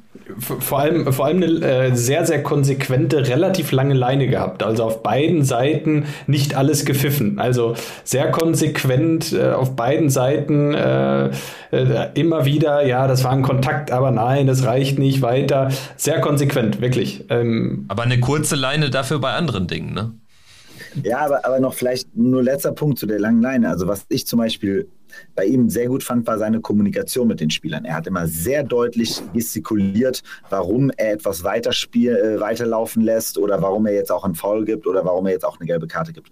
Und ein Leidtragender, muss man auch einfach mal erwähnen, war natürlich unser Tyram. Ne? Äh, weil äh, Tikus hat, glaube ich, drei oder vier Szenen gehabt, wo er versucht hat, einen Foul oder einen Elfmeter zu, zu bekommen. So. Ähm, und da war er immer sehr konsequent. Also das, und das fand ich aber, um ehrlich zu sein, als Fußballfan fand ich es vollkommen in Ordnung. Als Gladbach-Fan hätte ich mir natürlich gewünscht, wenn er da trotzdem mal wenigstens einmal den VRR äh, gecheckt hätte, weil ich glaube schon, dass er der ein oder andere Mal wenigstens auf jeden Fall mal berührt wurde. Ähm, aber man also, merkte halt nur, er war, glaube ich, gefühlt sehr, sehr stark darauf aus, bei, bei Tikus und auch bei äh, Kone nicht immer sofort Freistoß zu pfeifen. Äh, und es war absolut richtig. Also äh, da war keine Situation dabei von, von Tyram. Ehrlicherweise, wenn er da den Videobeweis bemüht hätte irgendwo, das wäre eigentlich lächerlich gewesen. Also es gab äh, auch ein, zwei Kontakte im Strafraum. Ähm, aber das waren Kontakte. So, da beschweren wir uns auch immer andersrum, wenn es irgendwie gepfiffen wird oder wenn es dann heißt, okay, das schaut er sich an und du weißt, oh Gott, da gab es einen Kontakt. Also wenn er es so auslegen will. Ähm, ich fand es absolut richtig, dazu sagen, ey, das war ein Kontakt, ja, den habe ich gesehen, aber der Kontakt, ey, Tikus, du bist 1,90 groß, wiegst äh, 95 Kilo, äh, davon, davon musst du jetzt nicht fallen, spiel weiter. Und das finde ich auch gut. Ähm, Eher weniger gut fand ich dann äh, tatsächlich diese, diese Durchsage äh, wegen der oder wegen des einen Spruchbands. Es gab ja insgesamt drei Spruchbänder, jetzt mal losgelöst von dem keine Akzeptanz für RB. Wie habt ihr denn das betrachtet? Also ich habe es natürlich auch erst im Nachhinein dann wahrgenommen oder man hat dann natürlich seine Fotos so zugespielt bekommen, aber Boris, du hattest natürlich eine deutlich bessere Sicht auf die Dinge als jetzt ich zum Beispiel. Ja, also ich muss sagen, ähm, erstmal fiel halt auf, dass es quasi so eine Art äh, Storyline gab des äh, Fanprojekts bei oder der Ultras äh, bei, bei der Aktion. So, das heißt, man sah halt, sie haben ständig den, also den, den, den, den Spruchband gewechselt. Ähm, und es war ja eine Steigerung sozusagen. Und das kumulierte ja dann am Ende in der Hurensohn, äh, äh, in dem Hurensohn-Plakat. Ähm, ich muss immer zugeben, also ich schmunzel dann, aber ich gehöre sicherlich auch zu der alten Garde von Fußballfans, die das als vollkommen, äh, also also mich interessiert sowas am Ende. Das ist typisches, das ist typische Aktion von Fans. Ähm, ich habe selber mal in der Kurve immer gestanden und ich fand das immer lustig. Es hat mir damals Spaß gemacht, meine Aggressionen so rauszulassen und zu provozieren. Ähm, äh, für mich gehört es auch irgendwo zum, zum Fußball. Ich will nicht einen Fußball haben, äh, wo am Ende nur noch Väter mit ihren, äh, mit ihren Kindern äh, sitzen und äh, eine Entertainment-Show haben, sondern ich mag den Fußball so, wie er ist. Ähm, aber äh, wie gesagt, die Aktion von dem Schiedsrichter, ich muss ja selber sagen, ich fand das nicht schlimm, so, dass er das gemacht hat. Ich fand, was ich schlimm fand, war danach am Ende seine Begründung, die er dann im äh, TV dann abgegeben hat. Aber dass der in so einer Situation einfach nur sagt, so nach dem Motto, Leute, ähm, äh, äh, hängt das Ding jetzt wieder ab. So, weil man einfach, weil er wahrscheinlich nicht wollte, dass die Situation hier weiter eskaliert in irgendeiner Form, ähm, dann okay, mein Gott, also die hätten es ja eh nicht lange aufgehängt gehalten. Aus meiner Sicht hätten die das fünf Minuten aufgehalten und dann wäre das Ding, Ding, wieder weg gewesen. Und genau, die haben es wahrscheinlich nach vier Minuten 30 abgehängt, äh, anstatt von fünf Minuten. So what? Also auch da wieder am Ende mehr Twitter-Diskussion, mehr Feuilleton-Diskussion, als dass es am Ende nächste Woche noch irgendwen wirklich interessiert. Ähm, wie gesagt, ich fand es nur störend, dass dieser Schiedsrichter dann am Ende äh, vor Fernsehen dann halt so getan hat, als wenn er eine härtere Leine als seine Leine ist, anders als die vom DFB. Und äh, diese Begründung fand ich halt ein bisschen selbstdarstellerisch. Ja, total. Und äh, zu, den, zu den Plakaten, ganz ehrlich, ich, hab, ich hatte eigentlich, eigentlich auch Schlimmeres erwartet, muss ich ehrlich, muss ich ehrlich gestehen. Ähm, äh, es muss ja auch so sein, dass da eine Provokation stattfindet. Ohne Provokation spricht ja auch keiner drüber.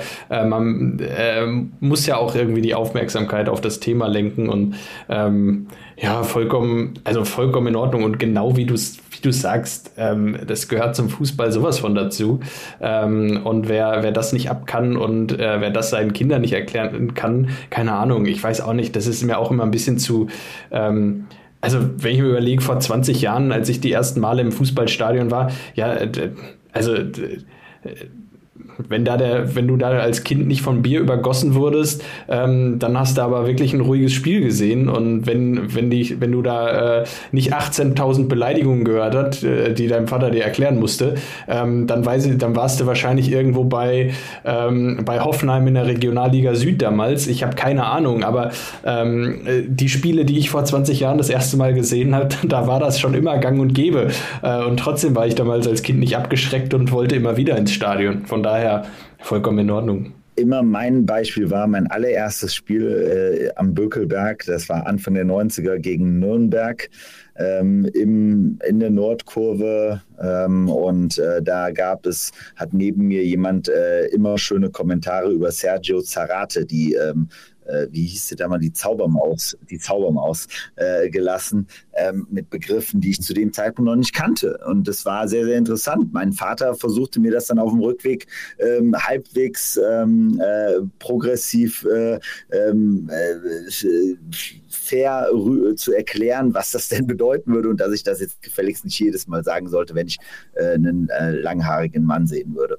Ich denke auch, es ist halt ganz wichtig zu erwähnen, dass eben es da ja auch in den letzten Jahrzehnten schon eine Entwicklung gegeben hat in den Kurven und so. Natürlich. Und ich meine, in den 90ern oder so, da hatten wir noch lauter Stiernacken und äh, lauter Nazis in Stadien und Hooligans ja. und was nicht alles. Wenn, wenn, wenn, wenn eine gegnerische Mannschaft einen schwarzen Spieler hatte, da flogen Bananen aufs Spielfeld. Ich bin, war bei Alemannia Aachen am Anfang ein paar Mal im Stadion. Das waren nur Nazis, um es mal hart auszudrücken. Und jetzt mal ganz ehrlich, ich meine, Ultras sind halt, das ist eine Subkultur, ist eine Jugendgruppe und natürlich wollen die provozieren, wollen anecken. Dann ist natürlich der Hurensohn-Begriff auch irgendwie generell etwas, auch seit diesen Dietmar Hopp-Schmähungen, wo ja der DFB, die DFL und alle Offiziellen immer ganz äh, schnell dabei sind, das zu verurteilen.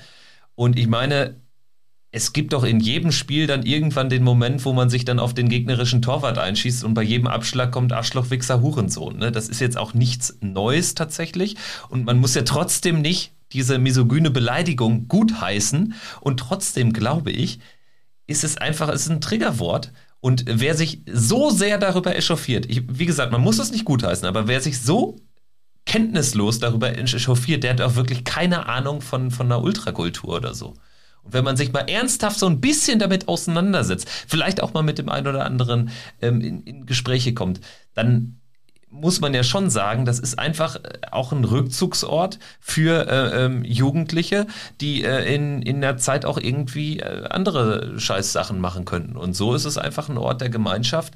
Und dass man da ein bisschen über die Stränge schlägt, ist für mich am Ende nichts anderes, als wenn man vielleicht mal das erste Mal mit 15, 16 in der Diskothek einen über Durst getrunken hat oder sich da mal mit jemandem gekebbelt hat. Ja, ich, ich kann da nur zustimmen. Also ich bin ja eigentlich auch als Kritik, eher Kritiker der Ultras bekannt, äh, wenn man nicht so ein bisschen also ich finde jetzt nicht jede Aktion jetzt einwandfrei und super, aber in dem Fall muss ich auch einfach in Schutz nehmen. Also ich sehe es tatsächlich so, wie ein normales Fußballspiel. Auf diesem Platz wird garantiert auch nicht nur Nettes gesagt. Das hat man, glaube ich, auch während der Pandemie äh, öfters mal, auch, ich glaube, da wurde sogar über manche Szenen diskutiert, wo ein bestimmtes Schimpfwort gefallen ist. Und ich finde, solange man abseits dieses Spiels nach Abpfiff sich dann immer auch die Hand reichen kann, und sich dann auch noch vernünf halbwegs vernünftig unterhält und das nicht in persönliche Beleidigung und Gewalt gegenüber einzelnen Personen endet, ist das doch absolut fein. Das gehört halt zum Fußball irgendwie dazu. Also ich bin jetzt auch nicht zum äh, Kernassi geworden, nur weil ich äh, regelmäßig ins Stadion gehe und äh, jedes Spiel irgendeine Beleidigung höre.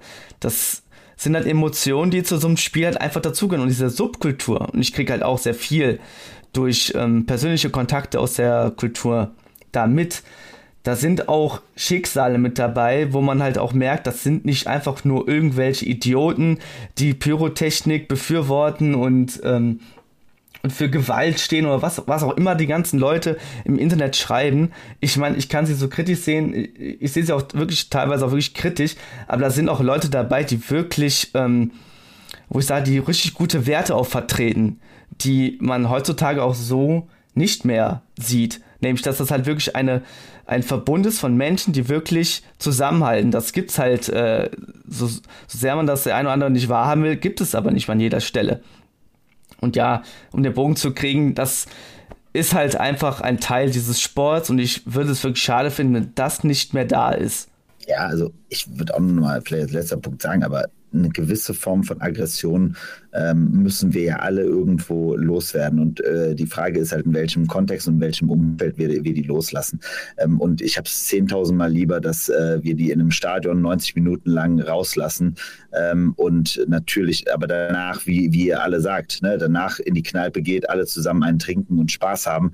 Und äh, das Spiel ist äh, gefühlt eine halbe Stunde später in der Regel vergessen, sozusagen. Das habe ich doch zehnmal lieber, als dass die Leute ihre Gewalt und ihre Aggression irgendwo anders rauslassen.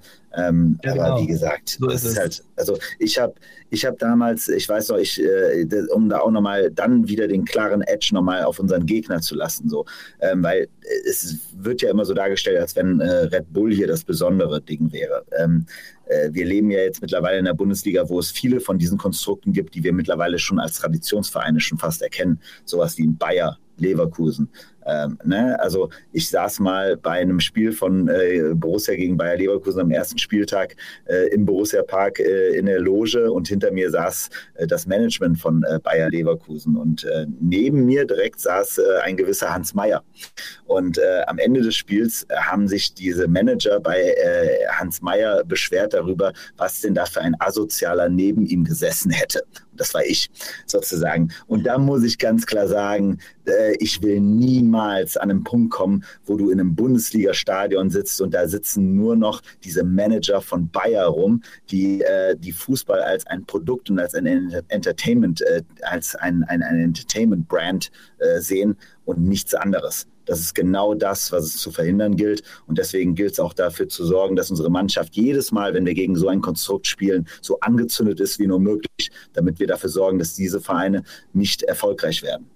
Ich würde sagen, damit haben wir doch einen guten Punkt gesetzt und können jetzt nochmal ganz, ganz fix auf das äh, zu sprechen kommen, was da jetzt nach der Länderspielpause auf uns zukommt. Länderspielpause eigentlich ja jetzt nicht so unser Ding, sagen wir es mal so, aber es hilft uns ja schon auch personell, weil mit Alassane Player jetzt in Bremen dann wahrscheinlich eine ganz wichtige Offensivkraft wieder zumindest äh, für, für die Bank eine Option darstellen wird. Und über dieses Bremen-Spiel lass uns doch nochmal kurz sprechen. Also Länderspielpause, zwei Wochen jetzt erstmal nix. Ich denke, das ist jetzt nach so einem sehr, sehr intensiven und von sehr vielen Themen begleiteten Saisonstart dann auch jetzt mal gut, oder? Total. Ähm, ich glaube, das tut der Mannschaft immer wieder gut. Ähm, wir haben natürlich jetzt einige Nationalspieler. Ich habe jetzt nicht ganz durchgezählt, aber ich glaube, es sind schon, äh, es ist schon der ein oder andere jetzt auch weg. Ähm, das ist natürlich dann äh, auch wieder, wieder nicht ganz optimal, aber ich glaube, dadurch, dass wir momentan keine Doppelbelastung haben, ist so eine, ist so eine Länderspielpause total verschmerzbar, wenn dann hier und da äh, der ein oder andere Spieler unterwegs ist. Wie immer bleibt zu hoffen, dass sich niemand großartig verletzt. Äh, ich glaube, das Lazarett ist schon gefüllt genug bei Borussia momentan. Ähm, umso wichtiger wäre es, wenn die, die momentan zur Verfügung stehen, auch weiterhin ähm, dabei bleiben. Und ähm, ja, natürlich für Leute wie äh, Julian Weigel, der jetzt äh, ja dann eben auf keiner Nationalmannschaftsreise ist, äh, natürlich auch eine Top-Gelegenheit, sich jetzt nochmal zwei Wochen nach diesem ja, auch furiosen Start für ihn ja äh, mit äh, vielen Spielen dann nochmal ein bisschen äh, einzugewöhnen, ist natürlich jetzt irgendwie, also, wenn man ihn Samstag hat spielen sehen, hatte man natürlich das Gefühl, er wäre schon seit drei Jahren bei Borussia. Ähm, aber vielleicht hilft das auch nochmal, ja. Und dann vollen Fokus auf das Auswärtsspiel in Bremen. Wird kein leichtes. Äh, Bremen aber natürlich eher die Hurra-Fußballmannschaft, eher ähm, ja, ähm, als Borussia. Es wird sicherlich einige Chancen geben, äh, auf beiden Seiten für Borussia Gils wohl wieder kompakt zu stehen hinten. Du wirst vor Ort sein oder wie ist der Plan? Ich werde vor Ort sein, ja. Ich werde äh, es endlich. Äh, meine Saison hat ja jetzt äh, damit äh, sehr, sehr verspätet gestartet. Ähm, ja, ich bin dann endlich vor Ort. Äh, das hat jetzt etwas gedauert. Ich hoffe, ähm, es werden noch, kommen noch ein paar Spiele dazu. Das Ticket für Wolfsburg ist auch bestellt. Ja, ich werde auch vor Ort sein, tatsächlich. Ähm, Freue mich auch riesig drauf, weil ich Bremen, das Bremer Weserstadion jetzt bisher nur von außen gesehen habe. Ähm, ja, ich kann mir echt nur vorstellen, dass es halt ein total packendes Spiel wird. Also mein totales Kontrastprogramm zu den letzten Wochen. Irgendwie verbinde ich mit Bremen jetzt eher sowas eher ruhigeres als jetzt und die E-Bike-Geschichte ist vorbei, das RB-Spiel ist vorbei, alles hinter uns gelassen, die Länderspielpause ist jetzt schön zum Erholen da und dann dieses ein gefühltes Traditionsduell gegen Bremen zu haben, das ist doch super, mal zur Abwechslung. Ja, also ich freue mich auch tierisch, genau wie du sagst. Ne? Es wird, ist halt wieder endlich mal ein schöner Traditionsverein, gegen den man spielt. Die Fans sind cool, ähm, das macht immer Spaß im Stadion. Ich war ein paar Mal in, in Bremen auch schon. Äh, finde das Stadion auch immer äh, toll. Der Support oben auf dem Oberrang äh, macht auch immer sehr viel Spaß, finde ich. Ähm, und ach, das wird ein, also ich bin sehr gespannt auf das Spiel. Ich glaube, Bremen ist äh, eine ähm, total spannende Mannschaft diese Saison, ähm, die man sehr schwer äh, also, äh, kalkulieren kann. Ähm, aber äh, zu Hause, glaube ich, sogar hat man ein paar bessere Chancen bei denen. Ähm, deswegen, ich freue mich einfach und ich hoffe auch, wie gesagt, dass wenn, wenn aller Player dann wieder da ist, äh, dass wir dann eben halt auch ein bisschen Variation da vorne drin haben. Ähm, würde auf jeden Fall, also ich freue mich einfach. Mittlerweile habe ich äh, richtig Bock auf die Saison. Auch diese, wenn man sich mal wieder den, den Kontrast gerade vorstellt, wie jetzt die ganzen Vereine jetzt mit dieser Doppelbelastung klarkommen müssen. Ich meine, äh, Köln spielt gefühlt jede Woche gegen irgendeine so Mannschaft von, mit einem Namen, den ich noch nie gehört habe. Ähm, äh, also deswegen bin ich froh, dass wir das diese Saison jetzt mal nicht haben und auch relativ entspannt spielen können ähm, und das äh, ähm, äh, auch mal jetzt wieder einen Trainer haben, wo wir uns darauf freuen, ähm, eine Mannschaft haben, wo wir uns darauf freuen. Das ist doch einfach mal endlich wieder der richtige Schritt. Ja, also ähm, Jonas schreibt es hier gerade in den, in den Chat parallel. Ich glaube, das sieht wer anders. Und tatsächlich, ich würde so gerne Conference League spielen. FC Slowako, Boris, da sehe ich mich doch eigentlich. Ja, ähm, grundsätzlich, nein, also wie gesagt, ich will ja auch, also ganz ehrlich, ich hätte auch kein Problem mit äh, äh Conference League zu spielen. Überhaupt kein Ich sage nur, ich freue mich diese Saison richtig darauf, einfach einen Trainer zu haben, wo ich Spaß dran habe, eine Mannschaft habe, wo ich dann Spaß habe, schöne Spiele zu erleben. Und das tut meiner Borussia-Seele dieses Jahr einfach unfassbar gut, weil die letzten zwei Jahre haben mir richtig wehgetan. Und äh, deswegen ähm, nächstes Jahr können wir gerne durch äh, die äh, gesamte äh, Reihe der, unter, der, der, der Vereine, gegen die spielen, die, denen der Namen ich nicht mal aussprechen kann, habe ich überhaupt kein Problem mit. Da gehe ich auch gern zu jedem Außerspiel mit. Aber ich bin auch froh, dass wir es diese Saison einfach mal nicht haben und auch keinerlei Druck haben und einfach mal so eine Saison spielen können gesund wieder aufbauen sozusagen. Ne? Ja.